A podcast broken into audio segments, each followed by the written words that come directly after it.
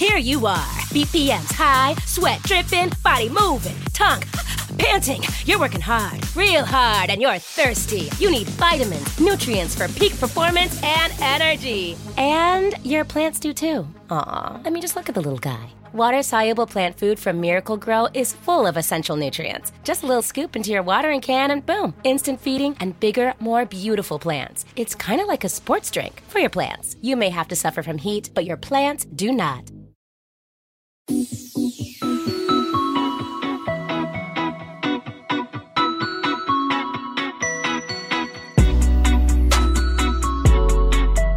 Welcome back to Pod Save the World. I'm Tommy Vitor. I'm Ben Rhodes. Uh, ben, I think we have to go back to not talking about the NFL. Yeah, well, we, we were pretty clear that it was probably just going to be one week, and, and I feel yeah. fine about that. and my, my, my quarterback uh, may or may not have broken his ankle or a high ankle sprain. I don't want to talk about it. Ben, you're in Singapore right now. Looks very cool in your background. I know. What's I'm right. I'm right back in the. Uh, I'm right back in the the time zone soup here, Tommy. Uh, Man, it, it's uh it, i'm actually here like there's a huge i'm not here for it but there's like a huge formula one race coming up in singapore that mbs for me yeah, well i'm gonna miss it actually because like i'm here for like some conference in the run up to it but the uh uh the weird thing is like i'm not an f1 guy maybe i should be like the entire city is like being prepared for like this F1 course. like I was yeah. going running the other uh, yesterday, can't remember what day it is, and like there were obstacles everywhere and like stands are set up, and I'm like, this is probably pretty cool. Uh, well, I should probably cool. actually watch this one day. There's a Netflix show that's actually pretty fun because the drivers are very competitive and they're very bitchy and they talk shit about each other and it's kind of like behind the scenes. But the actual races themselves, yeah, I kind of struggle with it too. I mean, at the end of the day, it just it becomes a bunch of cars driving around. But I mean, that that's cool if you're into it. I mean, I yeah. Should probably, yeah. and people are going to at us on this, but uh, I'll, I'll watch the Netflix show. I'll start there. Yeah, yeah. I think it's called Drive to Survive. Anyway, we got a lot going on today. Uh, there is a new right wing government in Italy that we're going to talk about. That's very fun. The protest movement in, in, Iran is growing day by day. There's a lot of news out of Russia and Ukraine. Uh, and then, you know, we'll talk a little bit about how uh, British Prime Minister Liz Truss is making a name for herself early. Jared Kushner uh, is getting his flowers the latest on the Mar-a-Lago document saga, some news out of Cuba, some news from NASA, and then the CIA started a podcast, Ben. Uh, and then last week, Ben, you, you talked to the man, the myth, the legend, Senator Bernie Sanders. What'd you guys cover? It was just an awesome conversation with Bernie. So he's been out front and warning about the dangers of Bolsonaro trying to uh, work around the results of the upcoming Brazilian election, uh, you know, threatening a coup, frankly, uh, again and again. Bernie has a resolution that he's introduced that we've talked about that not only expresses concern about this, but uh, expresses the Senate's view that the U.S. should not recognize, provide any support to um, a Brazilian government if if it so happens to be a coup. And interestingly, also makes the point that that should be the policy of the United States around the world. Um, notably, he doesn't have a single Republican uh, signed on to this resolution, which should be pretty yeah. straightforward. Like you don't want a country of over 200 million people to uh, have a military coup. Um, so we talked about that. We talked about kind of efforts to fight authoritarianism uh, around the world broadly. Um, Bernie talks, I think, very powerfully at the end of the interview about why people should care about foreign policy. Um, kind of really on brand for this show, Tommy. Um, you know, given his his obviously uh, uh, his very ambitious domestic agenda, he connects it very well. What hap- has to happen here to what has to happen around the world. Apparently, we're not the only country with um, oligarchs and, and, inequality, so mm-hmm. it, it, does require a global a global focus to deal with.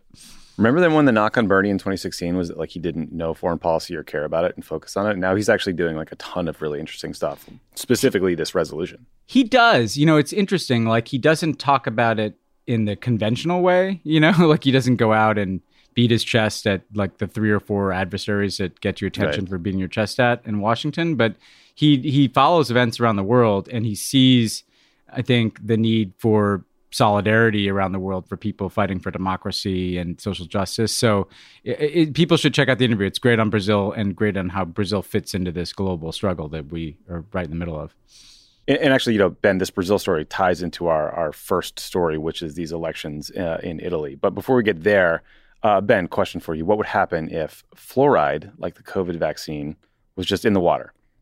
That's a question that Malcolm Gladwell asks in his latest season of his podcast, Revisionist History. Actually, mm. very excellent podcast. I think I've listened to all of them. He joins uh, Abdul El-Sayed on America Dissected here at Crooked to talk about the science and the practice of public health, uh, the ways we get it right, the ways we get it wrong, and how to fix it. So you should definitely check that out. New episodes of America Dissected drop every Tuesday. You know where to find your podcast, so I won't tell you. Okay, so let's start in Italy because this is a big deal. So this was this result was expected. Uh, voters on Sunday elected enough parliamentary candidates from a collection of far right political parties, uh, so that Italy now is on the cusp of having or installing the most right wing government since Mussolini. It's not a not a good not a qualifier. Yeah, you know, yeah. Uh, the coalition will almost certainly be led by Giorgia Meloni from the Brothers of Italy party, which Ben they got four percent of the vote in 2018.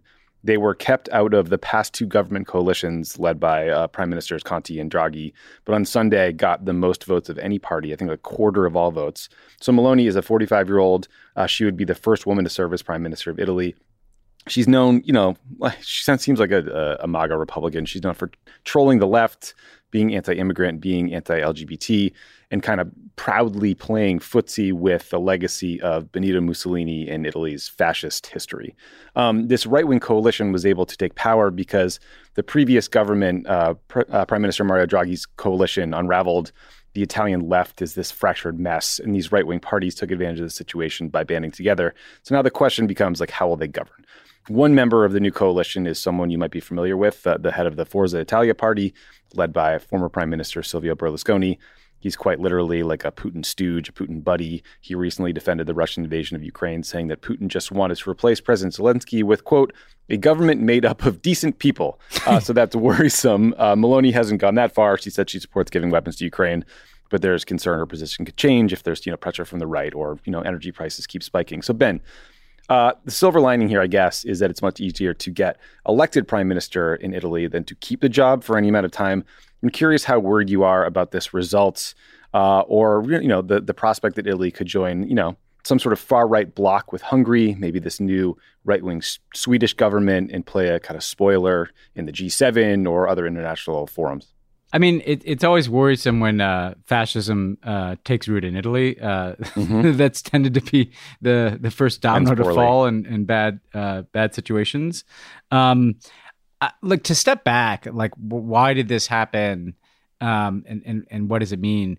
Uh, you know, Italy uh, has had basically two decades of pretty punishing economic malaise and chaos, you know, and so mm-hmm. and they suffered eleven governments in twenty years. Yeah, and they suffered really bad in the financial crisis, and then they they didn't get as much attention as Greece. They they were bigger and not in as in dire straits, but you know they, they've been uh, kind of on the wrong end of globalization and its trends for for a bit now. I'm not saying that excuses it, but I think we have to try to understand why this is happening in Italy. And then the other thing is, as you mentioned, that the left is coming completely fallen apart and fractured there, and the right is like, you know, it's got these these you know mixture of populists, but then there. I was watching the rally before the election, Tommy, and Silvio Berlusconi, you mentioned. I mean, I don't know how old that guy is. He like looks 85. like he's yeah, he looks like he's literally embalmed. Um, and he he has all this money and media footprint and just doesn't go away. Um, yeah. And and part of what's so remarkable about this turn of events is that Mario Draghi was, by all accounts, like perhaps the best leader in Europe. like he's this sure. very capable guy that was addressing the economy. He was like getting them out of COVID, uh, and and and it's just not what people wanted. Um, and and so, what does it mean? I mean, I, think it's a real problem, right? Because we've we've kind of gone country by country as these right wing forces have kind of tried to ride a wave into power, and most of the time they don't make it. Um, and what you've always worried about is them breaking through in, in one of the kind of big foundational countries of Europe. And Italy is obviously one of those. So it, it is something that'll probably give momentum, motivation to other far right parties across Europe. There is this danger of, like, as you mentioned, you know her potentially kind of making common cause with this kind of international far right nexus that is mm-hmm. evolving. Orban's obviously the center of that. You got uh, plenty of American you know grifters and creeps who'd want to go over there and latch onto this. I do think that, as you also mentioned, though, like as as we'll get to later with Liz Truss, who's obviously not quite as problematic. Um, the, the the recipe for success in government is not particularly clear. Um, no, it is uh, not you know, there there's serious economic problems. Um, the the I you know I, I worry about kind of mean spirited anti-immigrant, anti-refugee policies, but but even that, her her capacity to to deliver on the kinds of things she's saying, I think are minimal. But I think it's very, very, very important in that context that the rest of Italy's political parties on the left get their shit together and unify in opposition because what you don't want is her to be running into problems and just demagoguing the left and demagoguing immigrants for the reason that she can't get all the things done that she wants, you know, which is kind of a recipe for trying to accumulate more power. Um, so look, I you hope that she moderates a bit from where she's been in the past. That Italy's kind of chaotic politics is guardrail in, in and of itself. Um, but you know, yeah, a, wor- a, worrisome reminder that you know you're not out of the woods uh, after one election in one country. This is like a going to be a decade long effort to beat back these far right forces. Yeah, I mean, like speaking to your point, I mean, Italy is still sitting on a ton of debt. That's sort of a legacy of the financial crisis that might force her to moderate a little bit and not piss off the EU too much because she wouldn't want them to cut off aid. Yeah. There's also the sad reality that, you know, I- immigration uh, from Northern Africa into Italy used to be a, a huge challenge. And basically, the Italian government has paid off the Libyan Navy to just pick people up and throw them in these ad hoc prisons. So it's not happening as often. So I think it's less of sort of a a political focus, but for the worst reasons possible. But Ben, to that nexus you were mentioning, um, Giorgia Meloni, the the she will likely be the prime minister. They haven't finished the process yet; it'll take yeah. a little while. She went to CPAC in the United States twice. I watched Steve Bannon and that that schmuck Matt Schlapp uh, cheering her her victory, and then talking about how you know Bolsonaro's next, and they're keeping an eye on that one, and you know, oh yeah, boohoo, the left calls us fascists. Well, you know, this is who they're in league with. But th- this is who they are. You know like I, I i've been seeing these debates uh, like they they their origins are in like the italian fascist movement. Like they're oh yeah. know, they they their have, logo is a nod to the mussolini era logo yeah they, they have like she was in like the youth league. When it, whenever you hear about the the youth league you get a little concerned. I mean and part of this is that they're it seems like that there there's been a bit of a whitewashing of aspects of Mussolini's past. Um, you know, he wasn't. The, I think the the line goes, you know, well, he wasn't as bad as Hitler, or you know, he made he made one mistake in in joining up with Hitler. No, like Mussolini is a guy who came to power terrorizing his fellow citizens. Uh, he's someone who brutally invaded Ethiopia, massacred people, who collaborated uh, fully with Hitler's policies with you know, with the Holocaust, right? Like, so I I think that part of this is just you, you, know you start to whitewash history and then it comes back, you know, and that's what yeah. we're seeing in in a lot of places. And I think we just have to realize that that this isn't like a, a, a fire drill. Like this is this yeah. is happening in a lot of places, including in America. Yeah, straight up fascism. Uh, the other really you know seismic political story that's happening is we're approaching nearly two weeks of these massive protests in Iran. They started in response to the murder of a 22 year old Kurdish woman named Mahsa Amini. Uh, she was arrested by the, the so called morality police for not wearing a hijab to their satisfaction. I think she actually had one on. She was taken to a re education center. She died three days later from whatever these you know, evil goons did to her. But as so often happens when people find the courage to take to the streets in big numbers like this, the protesters' demands have evolved and grown into calls for more fundamental political change and the end of the current political regime.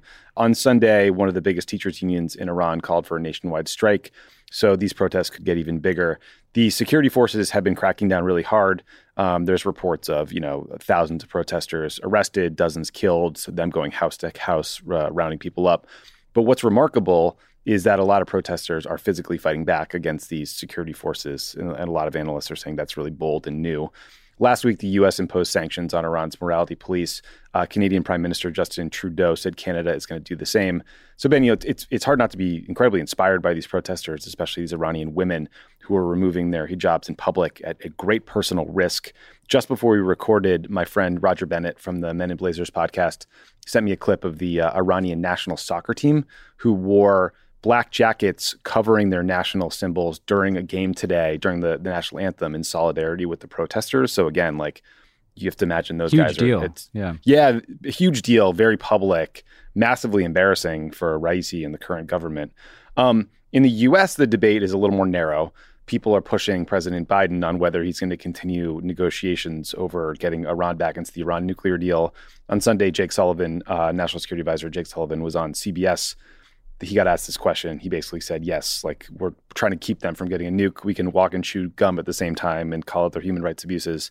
Um, curious if you agree, or if you think there's a way to fold what's happening on the streets, you know, in these protests into that conversation. Whether you keep them separate, like how would you manage this? Well, I mean, first of all, it's been really uh, remarkable and inspiring to see these protests, as you said, Tommy. I mean, like just visions of women burning their hijabs in Iran. Like I, it's it's jaw dropping the courage that takes. And to me, it's really what's notable is we've seen protests in the past decade that are tied to politics, like the Green Movement in response to uh, the election there uh, that uh, that was basically stolen um, in in 2010, and then um, you know these economic protests at times. Mm-hmm. Um, what's interesting to me about this one, obviously, there were components of those protests that were frustrated with the Islamic Republic, but this is very much about like a social issue. You know, this is about the kind of creepy fascistic morality, police, and subjugation of women. And, and to me, that's like almost more fundamental than just being pissed yeah. that you know that the prices are too high or that the economy's right. in the shitter. Like inflation this, comes and goes. Yeah, yeah. This gets to the uh, the core identity of the regime. And so that's why I think this is really profound. And and and look, we should also caution here as supporters of a variety of protest movements around the world, like they usually don't end with like the protesters marching into the presidential palace and the no. president leaving. They do sometimes, as we've the guys seen. with the guns and, have a lot of leverage. Yeah, and, and yeah. in Sri Lanka that, that, happened, but but I think in places like Iran, they, we have to just unfortunately remind ourselves that the guys with guns matter. But but to me, it's an important time because the supreme leader reportedly is on like his last legs and very ill health. So I do think there's a hope that in the kind of coming years, and and this will take years, that the combination of these kinds of protests and this kind of mobilization, with maybe some political change around a succession you would hope that that leads them not into an even more dug in hardline position, which is usually what happens in Iran, but that that cracks start to show that maybe at least there's some changes made with respect to to women's rights, and that that can be a pathway to political change. And for the U.S. standpoint, I mean, look, I mean, th- it's not like the nuclear deal felt like it was, you know.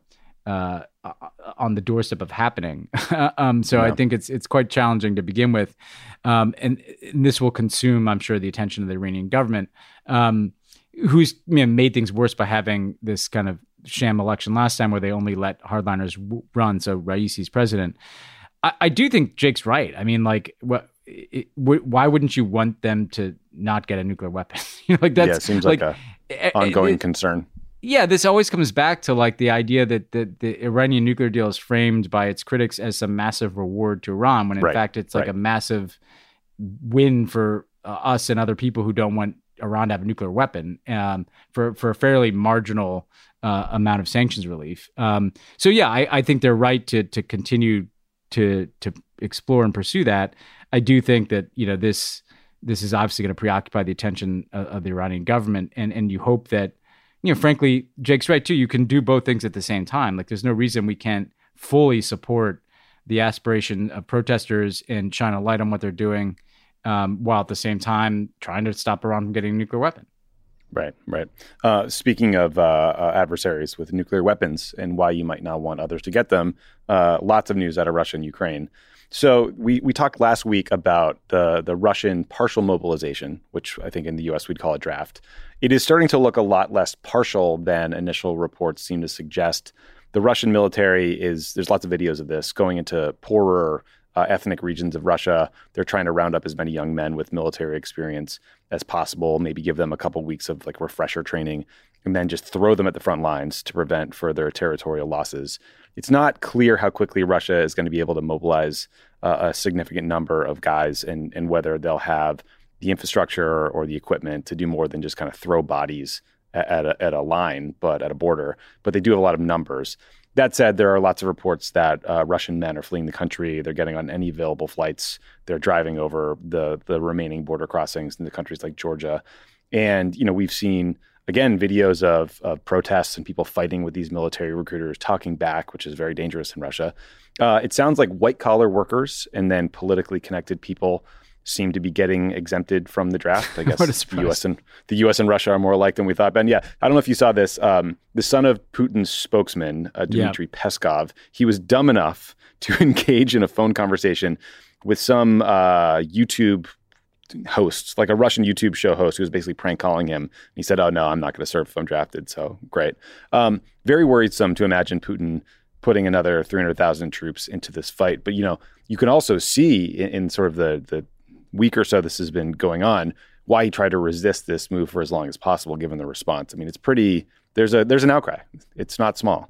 Yeah, this is like legit, and I mean, you have to remember that that this is unlike anything Putin has done before. You know, I mean, I think sometimes we we create an aura of inevitability and invincibility around dictators and autocrats, um, but Putin is in like dangerously new waters for him. I mean, he, mm-hmm. he's he's objectively losing a war in Ukraine that he sold on a bunch of lies that everybody can now see are lies, even back home through their propaganda machinery, and now he's implicated people's very lives uh, and the sustainability and survivability of whole communities uh, in Russia. I mean, clearly they didn't have like a well-oiled machine to carry out this No, mobilization. And when you have like a rotten, corrupt system, it's going to show when you try to do big things like this. And what it's shown thus far, as you said, is like this really gross targeting of ethnic minor- minority populations in Dagestan or in, in the in the far east of Russia, where actually in some of these smaller rural communities, taking all the military age men could actually endanger the lives of, of everybody who's there because these are you know subsistence farming communities. Uh, all this is to say, like I think you're going to see real sustained blowback to this, and and the risk of for Putin. Uh, kind of political instability and, and sporadic violence and and even periodic kind of loss of control over a community here or there in Russia is is becoming a very real thing for him. You know, um, Yeah. I think you also see notably we've talked about this. You know that the neighboring states, the Central Asian governments that are usually kind of like seen as fairly you know uh, up Putin's ass. You, you know they're distancing themselves from from Putin on on, on this. You're seeing criticism.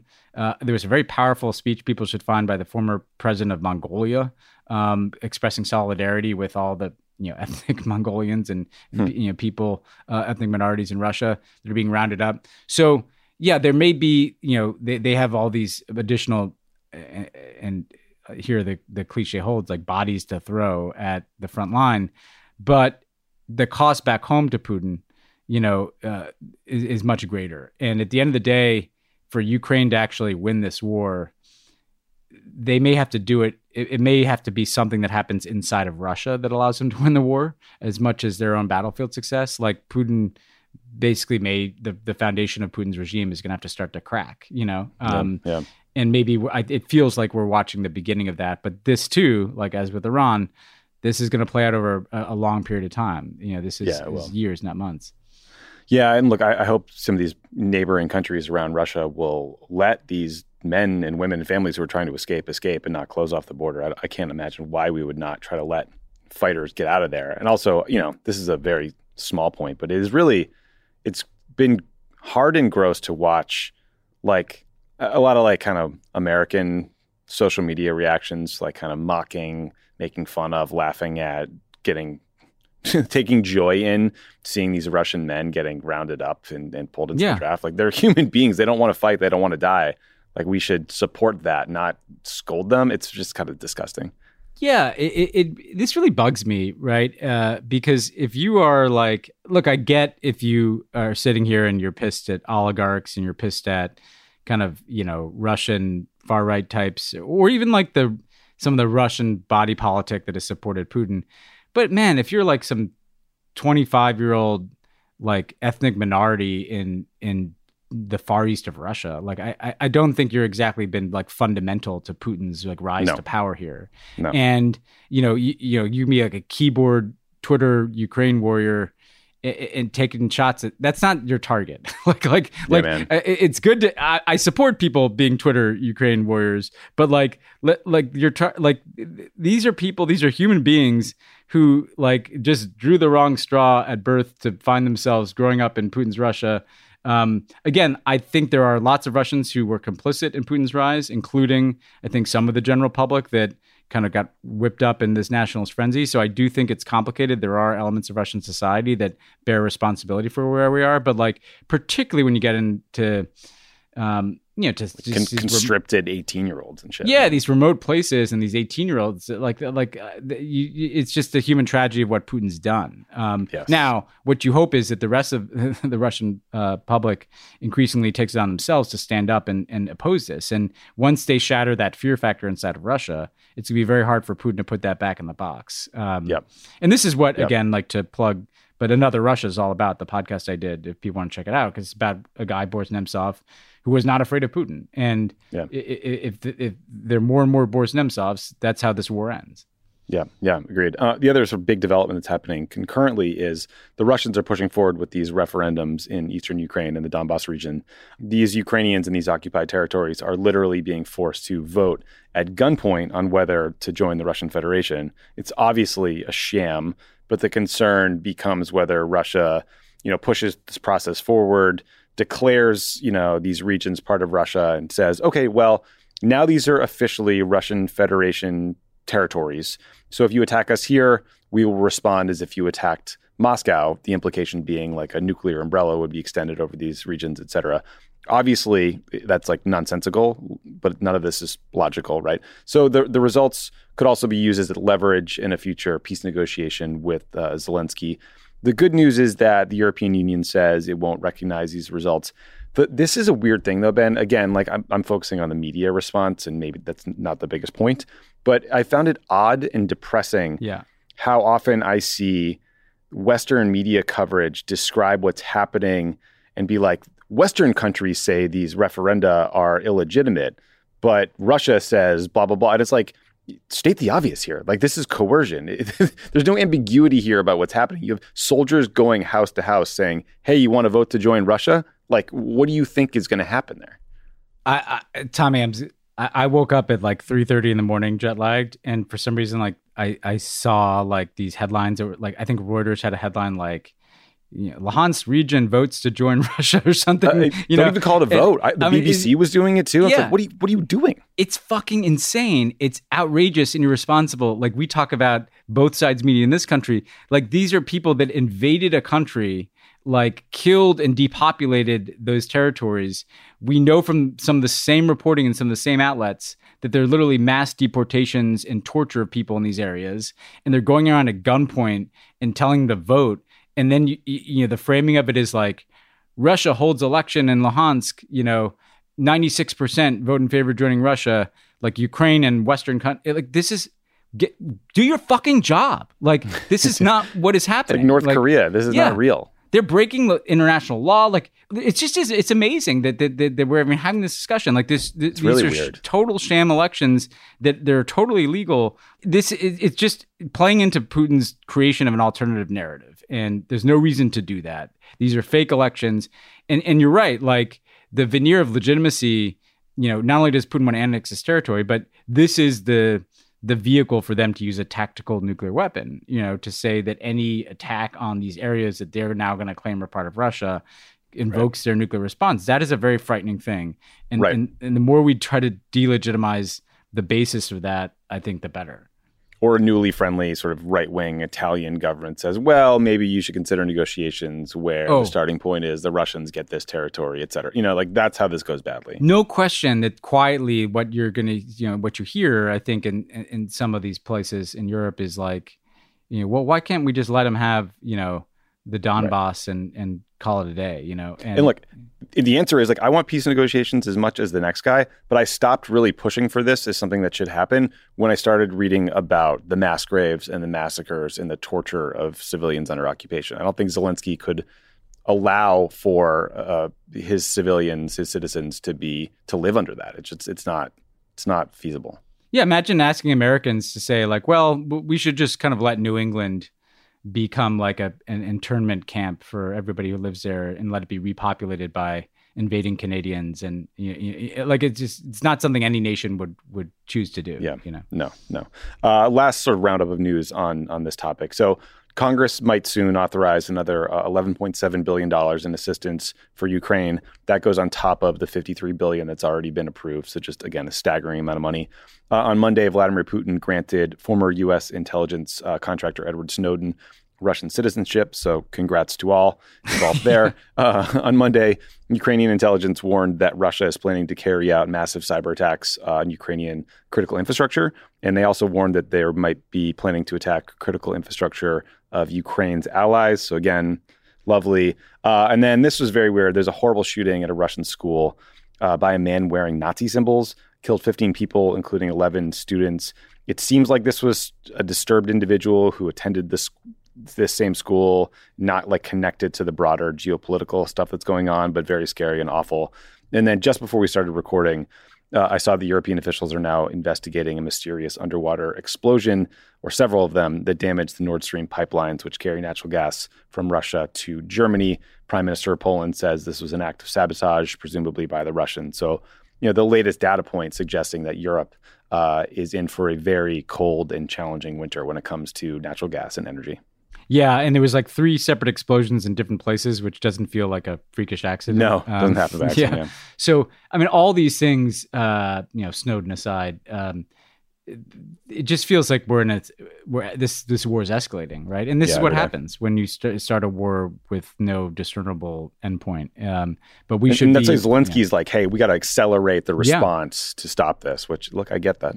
Yeah, because like the longer this war goes on, the more more escalation there's going to be. I mean, Putin's not the kind of guy that is just going to take his you know cards and go home. So uh, no. I think we should be prepared for like more strange and asymmetric Russian efforts, like the the pipeline explosion, like cyber attacks. Like you know, the, one of the dogs that has embarked in this conflict is cyber attacks in the U.S. and the West. But you know, uh, I, would expect that Russia's been trying to do that. Somebody must be doing a pretty good job preventing it. But but we should be in for more surprises here, unfortunately.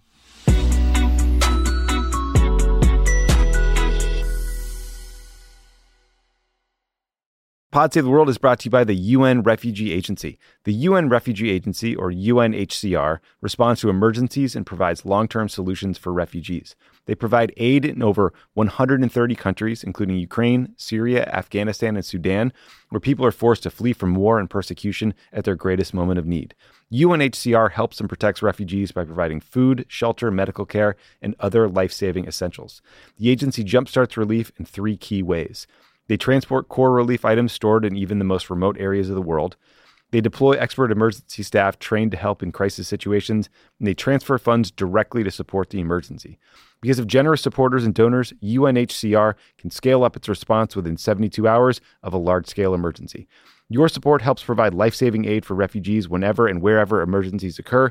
Donate to USA for UNHCR by visiting unrefugees.org slash donation. That's unrefugees.org slash donation. Support for Pod Save the World comes from the International Rescue Committee. The IRC works in more than 50 countries, serving people whose lives have been upended by war, conflict, and natural disasters. In places like Gaza, Ukraine, and Sudan, displaced families are experiencing war, extreme hunger, and life threatening injuries. In Gaza, ongoing violence, bombardment, and blockade have made survival difficult for families living in damaged buildings and tents. The lack of safe water, medicine, and healthy food contributes to the spread of diseases, and children are especially at risk. The International Rescue Committee is working with local partners in Gaza to provide life saving medical care to injured civilians. The IRC works around the world to help families in crisis by delivering critical supplies such as therapeutic food for malnourished children, clean water, cash assistance, and more. Your donation will support this work and help children and families survive. Listen, the International Rescue Committee is an incredible organization. They are doing the Lord's work all around the globe. I have donated to them, you know, for many, many years now because I know that my dollar will go towards helping people. It's not going to go to administrative costs or overhead fees. It's just an incredible group doing great work. I hope you'll consider them. Donate today by visiting rescue.org slash rebuild. That's rescue.org slash rebuild. This show is sponsored by BetterHelp. We all carry around different stressors, big and small. When we keep them bottled up, it can start to affect us negatively. Therapy is a safe space to get things off your chest and to figure out how to work through whatever's weighing you down. If you're thinking of starting therapy, give BetterHelp a try. It's entirely online, it's designed to be convenient, flexible, and suited to your schedule. Just fill out a brief questionnaire to get matched with a licensed therapist and switch therapists anytime for no additional charge. Listen, if you're listening to Pod Save the World, you need some therapy. If you're watching the events around the world that might freak you out, got this election coming down the pike. There's a lot of stuff that people uh, are stressed about, that are anxious about, stuff that makes you lose sleep, and therapy can help. Get it off your chest with BetterHelp. Visit betterhelp.com slash crookedworld. Go today to get 10% off your first month. That's betterhelp, H-E-L-P dot com slash crookedworld.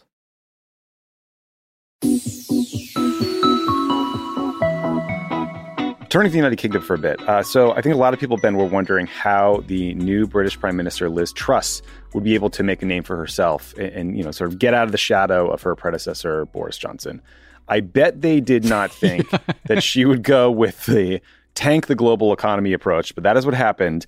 Last week, uh, Liz Truss's Conservative Party, the Tories, proposed increasing government borrowing to pay for massive tax cuts, mostly for the rich. I think there was a, a banker's bonus that will no longer be taxed.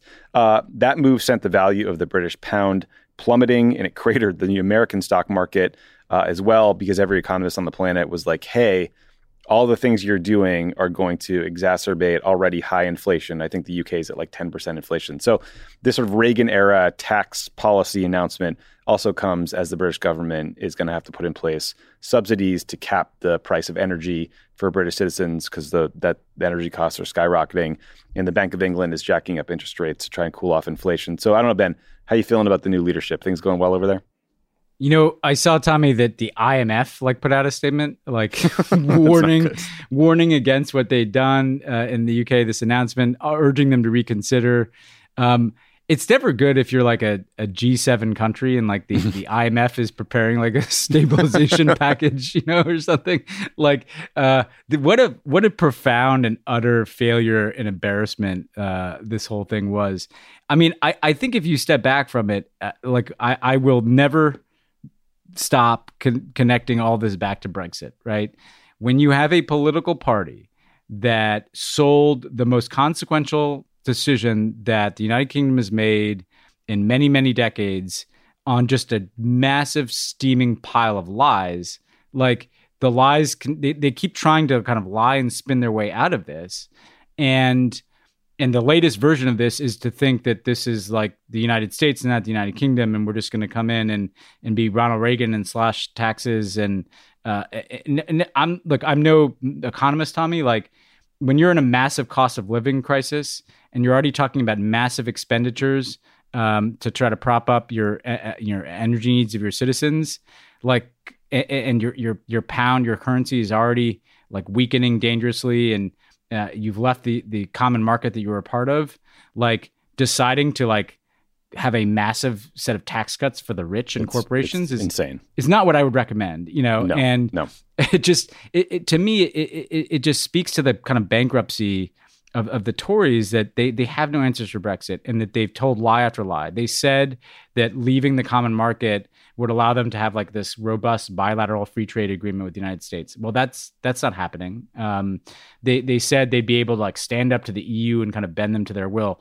Why would a, a bloc of over 300 million people that is a massively larger economy than the UK feel like the UK has any fucking leverage over them, right? And they don't. no. Um, and, and now they say that they're going to tax cut their way uh, uh, back into growth and and f- somehow fiscal solvency. Like, hello, British people. like, you- Yeah, I know you're so self-evidently upset about the. Queen. Like, y- you are getting screwed here by people who are selling you a a fucking giant heaping set of lies. You made a mistake in voting for Brexit.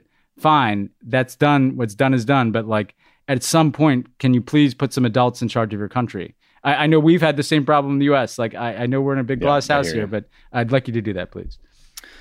Uh, it is a good time for Americans to visit London since the dollar will go pretty far. Uh, next topic. So, banner week for our friend Jared Kushner, Ben, who got a big time Big Boy award. He got Hungary's Order of Merit medal last week, which is the fourth highest award that can be granted by the Hungarian state.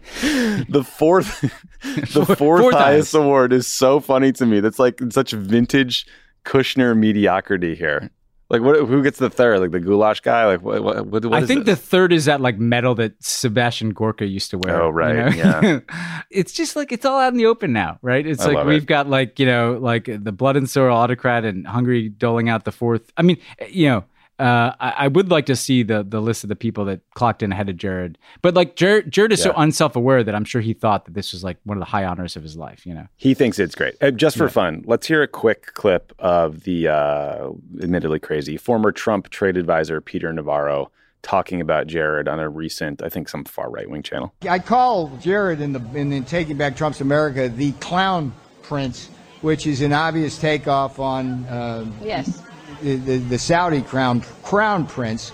Hey, and by the way, the crown prince of Saudi Arabia would play Kushner like like like a puppet. It was just and Jared's weakness was he always thought he was the puppet master when in fact he was the puppet. Couldn't say it better myself, Ben. If, uh, yeah, th- thank you, sir. Uh, so, like, yeah, that that's all been painfully obvious to all of Yeah. us for a Nailed it. while here, guys. You know, so Nailed it, Peter. Yeah, yeah. Uh, speaking of Trump world, Ben, so a little update on the classified documents in Mar-a-Lago.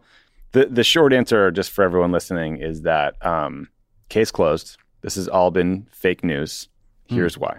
If you're the president of the United States, you can declassify just by saying um, it's declassified, even by thinking about it, because you're sending it to Mar-a-Lago or to wherever you're sending it. And there doesn't have to be a process. There can be a process, but there doesn't have to be. Mental declassification.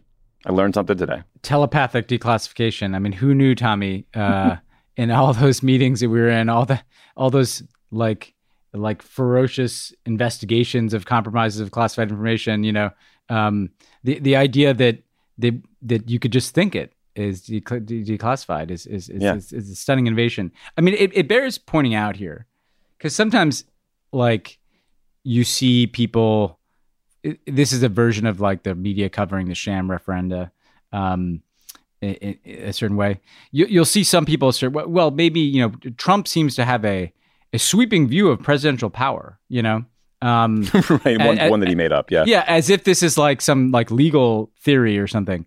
When again, we haven't done this in a very long time on this podcast. Like, if Barack Obama had taken like hundred boxes or, or hundred classified documents and box after box, and then said he telepathically declassified it, um, I'm just Probably wouldn't go well. thinking that the sweeping view of presidential power wouldn't apply in that instance.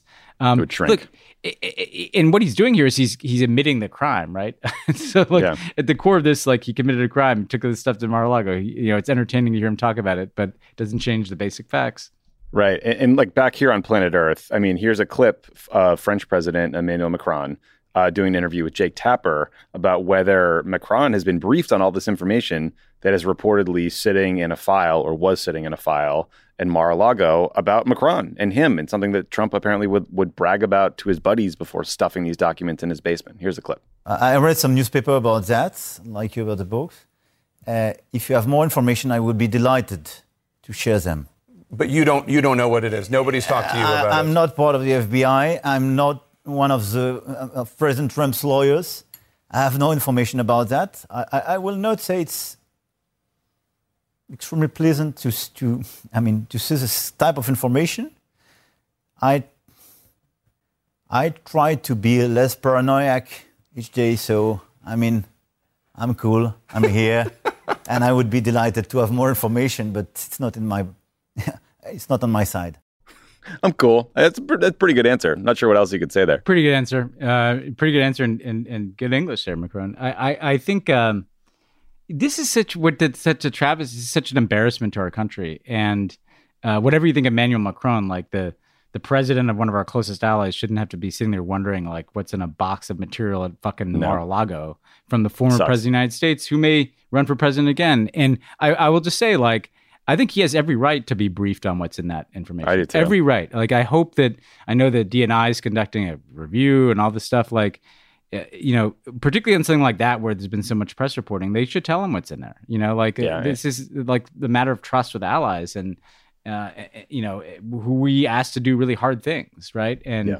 Yep. the idea that and Emmanuel Macron is sitting there trying trying to to help us deal with the war in Ukraine and the European energy crisis, and he's got the leader of the Republican Party in the United States like with a box of shit in his house, Like uh, that, that's that's that's really that.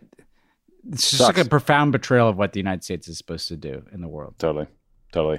Uh, here's a, a, a couple more quick things, Ben. This is a segment I'm trying out with you today called Hey, That's Cool. Uh, let's see how it goes. Part one. Apparently, the Saudi LIV Tour's lobbying efforts in Washington went terribly. Remember, this was being led by former Vice President Dan Quayle's son uh, and aging Australian golf star Greg Norman. The LIV crew had a little meeting up on Capitol Hill with a bunch of members of Congress. A guy named Tim Burchett, uh, a Republican from Tennessee, a member of Congress from Tennessee, attended, and he was quoted in a Slate story saying he could barely understand what Greg Norman was saying because his accent was so strong that regardless of what he was saying, that he couldn't understand, it was all propaganda from quote billionaire oil guys, and finally that the food was terrible too. so that's cool. I like hey, that. that's cool. Yeah, That gives me a Uh, little hope. Yeah, I, I mean, you could see the sham for what it was. Uh, I also saw like the thing about Norm Coleman, Saudi mega lobbyist, is also like the fundraiser for the Republicans and has raised Yeah, like almost a gross. hundred million dollars in dark money. So Yeah, the less cool. grossness of the Saudi influence campaigns continue. But uh, I'm Yeah. glad Greg Norman, the shark, uh, who, who Didn't land who, it you know, plane who's a here. pe- peak as a golfer, you know, was like 30 years ago before he started selling like hats with a shark on them. Uh, like I'm sure, I'm, I'm, I'm glad his like LIV Yeah. pitch went down as well as like his his his game has been the last couple decades. Me too. Part two. In a national referendum, Cubans overwhelmingly voted in favor of allowing same sex couples to marry and adopt children. So that's very cool. Yeah, there've been progress on same-sex marriage in Cuba for a while now, and this is re- really cool to see. And in, in, in, you know, in, in Latin America, like you, strange countries making inroads on on marriage equality. I was just in Taiwan, which legalized uh, same-sex marriage recently. Cuba, so uh, you know, uh, it's great. The, the countries is different. As Taiwan and Cuba can can legalize same-sex this out. marriage, I then we can all do this. Come on, guys. We can all do this. And the third story I had in here is uh, NASA slammed a refrigerator sized space probe into an asteroid to see if they could knock the asteroid off its orbit. This was a test to see if a similar technique could one day be used to prevent a planet killing asteroid from hitting Earth and killing us all. So I'm glad they nailed this thing, glad they hit the uh, asteroid, but it'll be much cooler if we then learn that it actually changed the orbit and the broader strategy proves uh, to have worked, but it'll take a little time to figure that one out. But, you know, fun to see, you know, footage of NASA just like blowing shit up. I feel a little misled because I thought basically you needed like Bruce Willis or Ben Affleck to pilot a ship with like a nuclear weapon to You like probably do. nuke the asteroid. Who knew that you could just shoot a fucking refrigerator up into the sky and save planet Earth? So like, Learn if, something every day. if that's the case, you know, uh, like if Don't Look Up uh, could have been solved uh, with the refrigerator, um, you know, uh, could have saved uh, saved the ending. You know, um, yeah. Saved a lot of viewers for, Yeah. for sitting through the whole thing. Uh, finally, Ben, the CIA has started a podcast. It's called The Langley Files. The first episode features uh, the CIA director and, and friend of ours, friend of the show, Bill Burns, former State Department lifer. Here's what I'd like to say to the CIA stay in your fucking lane. yeah, come okay. on, you don't want No. this podcast industry smoke. So help me God, if I hear Bill Burns reading like a Tommy John ad or some shit, I am coming down to your office and I'm going to set you straight. So cut it out. Uh, it don't even. Yeah, I mean, like, uh, if they're coming at me with like the the Langley coffee too and the merch, Ugh, like, uh, no. you know, don't think that you're encroaching on the space guys. Like, you've got your covert operations over there. You've got your, you know, you got your spy networks and all your shit. You, like, you've done your cute just- tweets. I don't know that you need to, you know, like, this is our space. This is our little corner. Okay. This might um, be peak podcast. The CIA starting a podcast might Yeah, be yeah. The, like the day it all started to end. I know we may be sitting in a bar in like five, ten years and be like, yeah, you know, when the when the agency launched day. that thing, man. Uh, late September yeah. 2022. I will say I'm glad they're trying to communicate. I mean, I've always like I think we tried to urge them to I don't know, a little more transparency over there is never a bad thing, but uh No, it's not. we're, It's we're not. just gonna keep an eye on this competitor though, you know. Yeah, it's a lot of inertia in that place. Uh, okay, we are going to take a quick break and we come back. You will hear Ben's interview with Senator Bernie Sanders about the upcoming elections in Brazil. So stick around for that.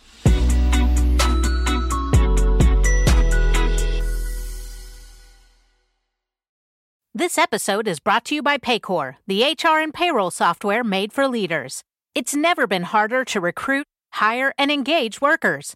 That's why HR leaders and frontline managers depend on Paycor for all things people management, from onboarding and performance reviews to compensation and benefits. Learn more at paycor.com/leaders. That's P-A-Y-C-O-R dot com slash leaders. Ask Sherwin-Williams and get 30% off duration and SuperDeck products May 17th through the 20th.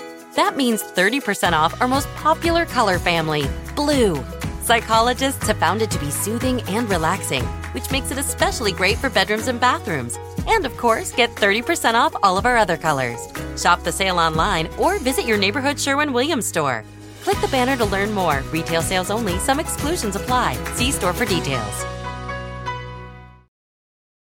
I live by routines, especially my same day delivery routine with Shipt. Because when Sunday rolls around, I'm not scared.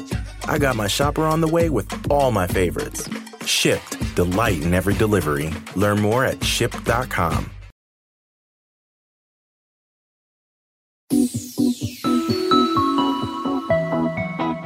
We are very pleased to welcome back to Pod Save the World Senator Bernie Sanders from Vermont. Thanks so much for joining us, Senator. My pleasure, Ben. So it's great to have you on in the run up to this Brazilian election, which we've been following, and I know you've, you've really played a leading role in, in following in the Senate, where President Bolsonaro has made all kinds of threats about not respecting uh, the potential result. Uh, I wanted to just start by asking you to describe what your concerns are from what you're seeing from Bolsonaro and introduce this uh, resolution that you pursued in the Senate to try to do something about that. Well, uh, Brazil is the largest country in Latin America. What happens there is obviously important to the whole continent. Uh, Brazil turns out to be one of the largest democratic countries in the entire world. So, at a time when we are deeply concerned about all of the attacks and threats against democracy, it's important that we take a hard look at what's going on in Brazil, which, as you know, not so many years ago lived under a military dictatorship. Uh, and what's going on is they have a president who is very Trump like. I think he's learned a lot from Donald Trump. Uh, in 2018, and I can, you know, we have a whole long list of quotes. Yeah. This is in 2018, he won the election. Before he won the election, this is what he said, quote, I will not accept an election result that is not my own victory, end of quote.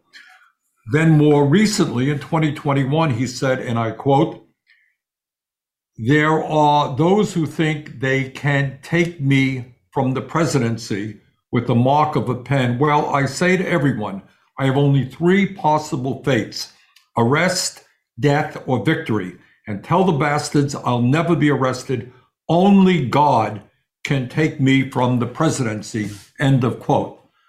Uh, it doesn't sound like somebody who strongly believes in the will of the people uh, or uh, the democratic process. So that is what the concern is. The concern is, in a couple of months ago, I met with a wonderful group, cross section of people from Brazil, uh, and uh, they came to the office and they expressed deep concerns about the possibility of a military coup or just the reality that Bolsonaro might not accept the election uh, results. Yeah. And what we are trying to do right now, uh, I've introduced a sense of the Senate uh, resolution along with Senator Kaine who's the chairman of the relevant subcommittee, uh, which is pretty simple. And it says that if uh, the government of Brazil uh, stays in power because of a coup or because of illegal manipulation of the elections or refusal to accept election results, the United States uh, will not recognize that government and cease uh, the aid, the substantial amount of aid, including military aid, that we give to Brazil right now. So, uh, in getting into there are different angles to this, in, in, getting into Bolsonaro's tactics here, you know, I think he pretty famously in his 2018 election mimicked some of the Trump campaign's strategies and messaging and social media. Uh, we've seen uh, Trump obviously have a warm relationship with him when he was in the Oval Office, but we've also seen kind of Trump people, MAGA people like Jason Miller head down to Brazil. We've seen Steve Bannon take this on. How concerned are you that there's uh, kind of an overlap between the far right in this country and Brazil? And, you know, Bolsonaro has talked about rigged voting machines. It, it almost feels like, you know, he's singing off the same playbook here. What, Look, he's laying there? the groundwork. You know, it's it's no great secret, Ben. I think yeah. your view is this. What he's doing is what Trump did. He's laying the groundwork to say, look, and it's what what's what Trump did Uh, this is a fraudulent election. I won, and I will not accept the results. And by the way, I have the military behind me. Uh, this is clearly, you mentioned people like Bannon and others. Uh, this is part of a global effort to undermine democracy all over the world. You know, whether it's France, the UK, countries all over Europe, you're seeing the growth of extreme right wing organizations. Uh, and to my mind, I mean, this is a very deep issue. And I, I think what you're seeing, and there are a hundred reasons why this is happening. Uh, but one of the reasons is that globalization, uh, yeah. while it may be have been successful for many people, it has been a disaster for a lot of people, especially working people in rural areas yeah. who have been left behind. They're falling further and further behind. Government is not responding to their needs, and they're saying, "What? What does democracy do for me? What are all these stupid political parties doing for me? I want somebody up there who can get the trains running on time, who's going to help me." Uh, and I, I, think you're seeing that movement all over the world. And and um, to my mind, you know, what we need are efforts to create economies that work for all, not just the few, to restore faith that government, in fact, can work for ordinary people. Do you? And I want to come back to the the resolution, uh, but but I want to pick up on something you said because one of the interesting things that's happened in Latin America the last few years is you see a lot of gains on the left um, at a time when populism has largely manifested itself on the right. We've seen Boric uh, get elected in Chile, Petro in Colombia uh, pretty much the whole hemisphere moving in that direction. And Lula has obviously been at the vanguard of, of the Latin American left. Uh, we should note he's led by huge margins or substantial margins, at least in, in, in all public opinion polling in the Brazilian election. Do, do you feel like the Biden administration in the United States is is doing enough to to kind of embrace that trend and see it as an opportunity to address things like structural inequality in Latin America? Because sometimes, you know, as someone who worked on Cuba and, and, has the scars to prove it, um, and wanted to pursue a different kind of relationship there, in part to have an opening with the Latin American left, you know, the U.S. tends to look at leftists with some degree of, of concern, you know, uh, in Latin America. Do you, do you see an opportunity here with potentially Lula on top of Boric and Petro and, and, and a bunch of other leaders to, to have a new set of issues that, that I, I would hope so. And, and, by the way, in fairness to the Biden administration, before we talk about their relationships uh, with progressive governments, they have, and I think in an unusual way, uh, you know, sent the CIA and sent the Secretary of Defense down to Brazil. Yeah. Uh, over the last several months to make it clear uh, that they did not want to see a rigged election or a coup. Uh, and that's what the Biden people did. Uh, and I appreciate that.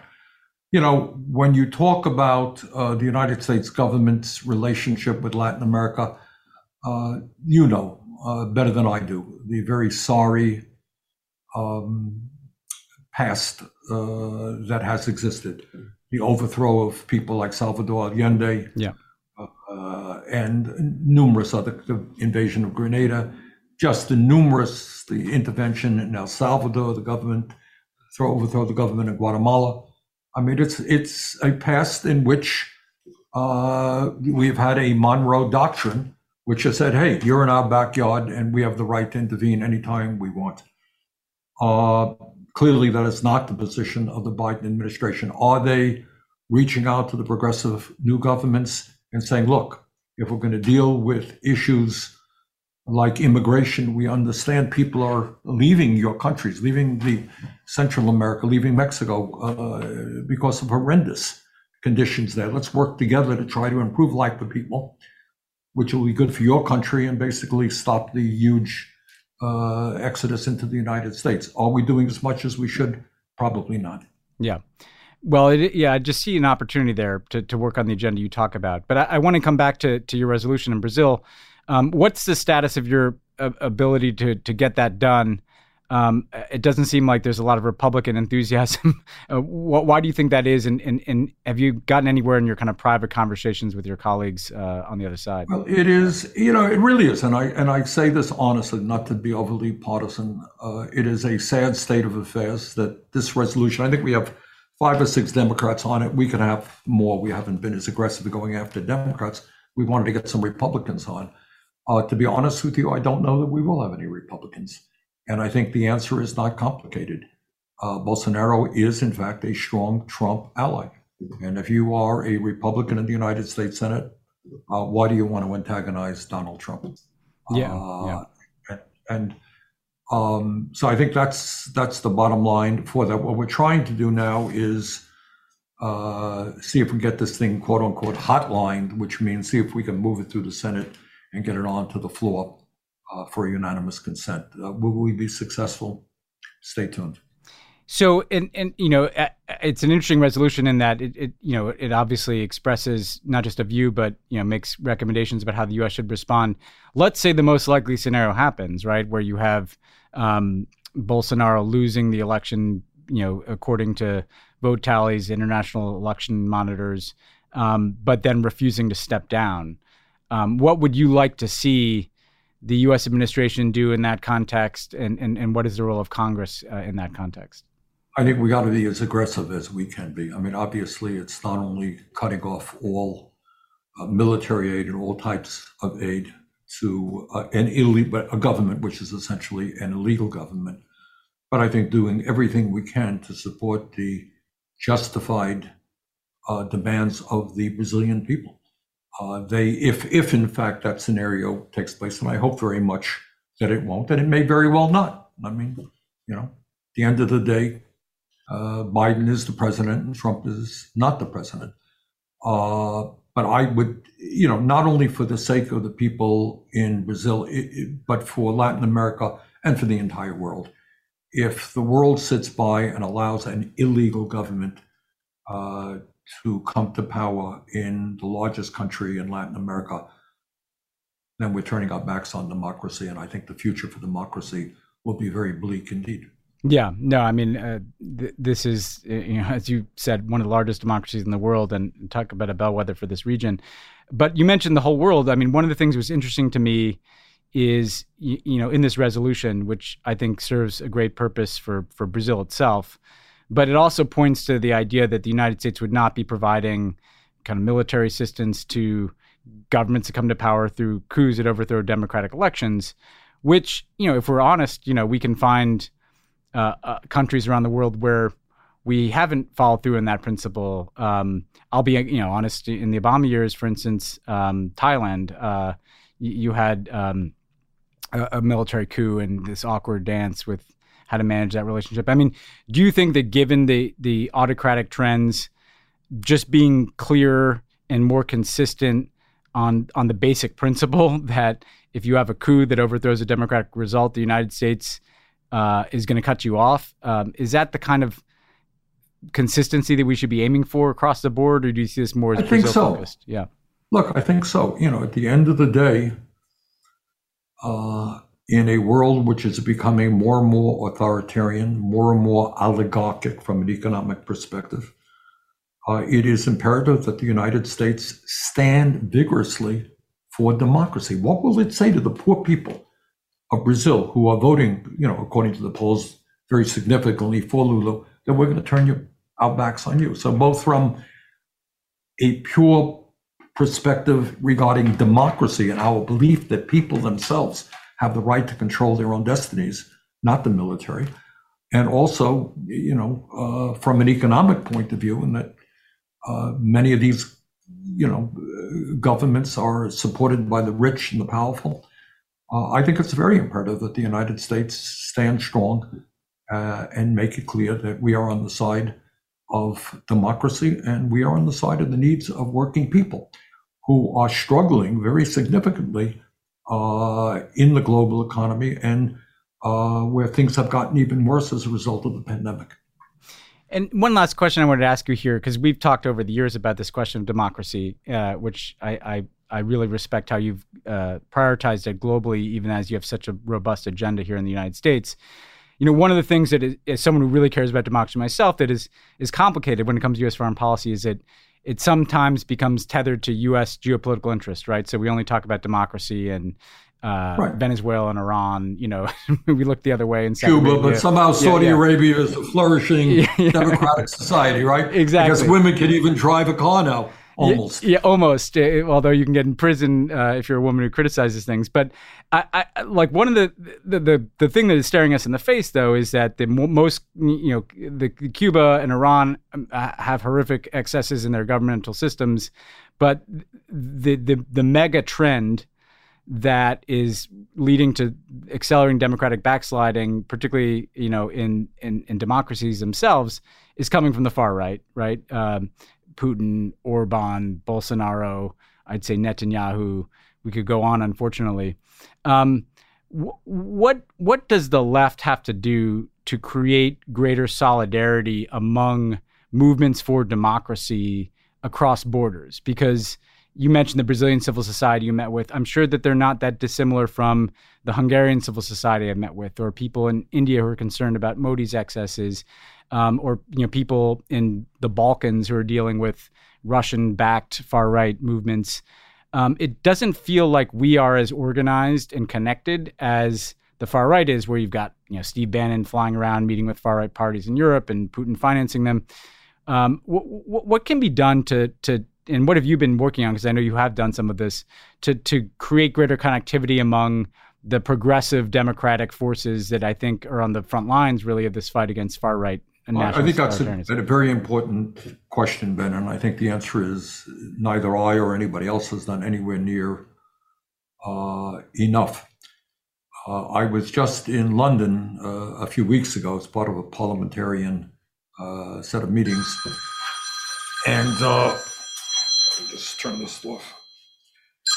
Uh, and um, I participated in a rally with striking with, with uh, union leaders uh, in London who are, uh, you know, have been on strike, uh, dealing with the incredible rates of inflation and high energy prices, uh, and, and, and an economy which is, I think people don't appreciate. I didn't really bad for working people uh, in the UK. And we've kind of reached out a little bit to some of our friends in France.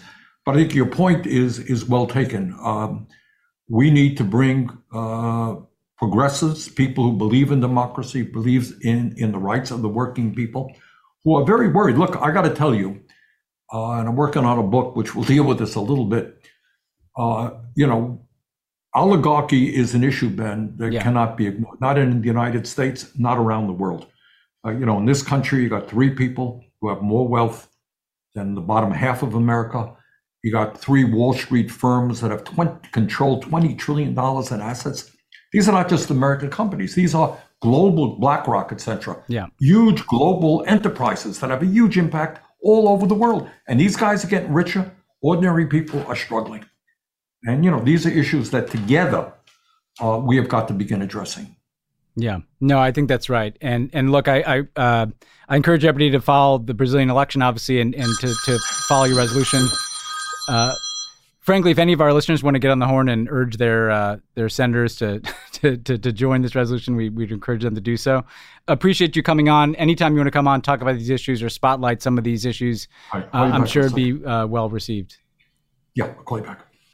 Well, there you go. No, no, right. uh, no, I was just saying. Uh, anytime you want to come back, uh, you know, thanks for joining. Look, Ben, I, I, do. Yeah. Look, you know, here's as I mentioned you earlier before we went on the air, and I want to say this to the viewers. Uh, you know, from a political perspective, foreign policy is not a sexy issue. Yeah. That's true. People are worrying about the price of gas, the price of housing, the wages they earn, all of which is natural. These are the day to day realities that people have to deal with. What happens in Brazil is not exactly something that people are talking about every day. But you know, and I know, that these issues are of enormous consequence. Yeah. Yeah. And, and, and I would hope, and I want to thank you for what you're doing because there aren't a lot of people out there talking about foreign policy in a language that people can understand. So we've all got to do better. Uh, and I think uh, we have got to reach out to our friends all over the world, and yep. there are many who are fighting for democracy. You know, I just, today, you look at the papers, and, uh, you know, I am impressed by these young people in Russia yeah. standing up right now out on the streets. You know, in Putin's authoritarian society, to go out on the streets and get arrested that is an act of great courage. Do you agree? Yeah, no, absolutely. Um, uh, you know, and, and, these are people taking on more risks than us. And, you know, the Putins of the world and the Trumps of the world actually understand why this matters, even though uh, you know the, Trump may not understand the issues. They understand that that this is connected. There are movements uh, taking place uh, on both sides of these issues. I would say there are more uh, of us, people who believe in small d democracy, than those who would uh, keep us down. As you mentioned, kleptocracy and oligarchy invest a lot in suppressing those movements, um, which is why I think That's it's right. so important to connect the conversation that you've really spearheaded in this country about equality and justice. That's a global concern, right? And and it it's, is a global it's great that we're able to have conversations like this to draw that together. Well, let's continue this discussion at another time. And thanks again for the work you're doing, Ben. Absolutely. Thanks, Senator. Okay, take care.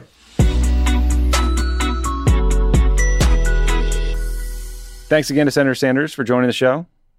That guy, uh, Ben, did he take a phone call during it? What happened there? He did, but it's like very. I just loved it. I, it was so on brand, like because uh, he was able to like take a phone call and then just come back in kind of mid thought and absolutely crush. You know, I love it. Um, I just say I always like end up conversations with Bernie feeling like like a little more like energized and me too like, hope, hopeful. Like there there's a can do to it. Like and at a time when you got like protesters and places as different as Russia and Iran, it, like you tell yourself like maybe we're gonna get through this, you know.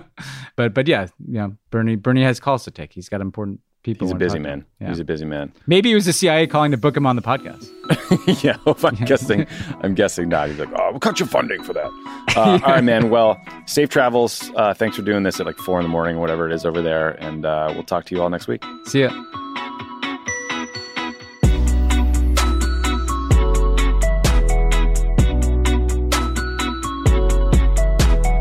Pod Save the World is a Crooked Media production. The executive producer is Michael Martinez. Our producer is Haley Muse. Saul Rubin is our associate producer. It's mixed and edited by Andrew Chadwick. Kyle Seglin is our sound engineer. Thanks to our digital team, Elijah Cone, Phoebe Bradford, Milo Kim, and Amelia Montooth, who upload our episodes and videos at youtube.com slash crooked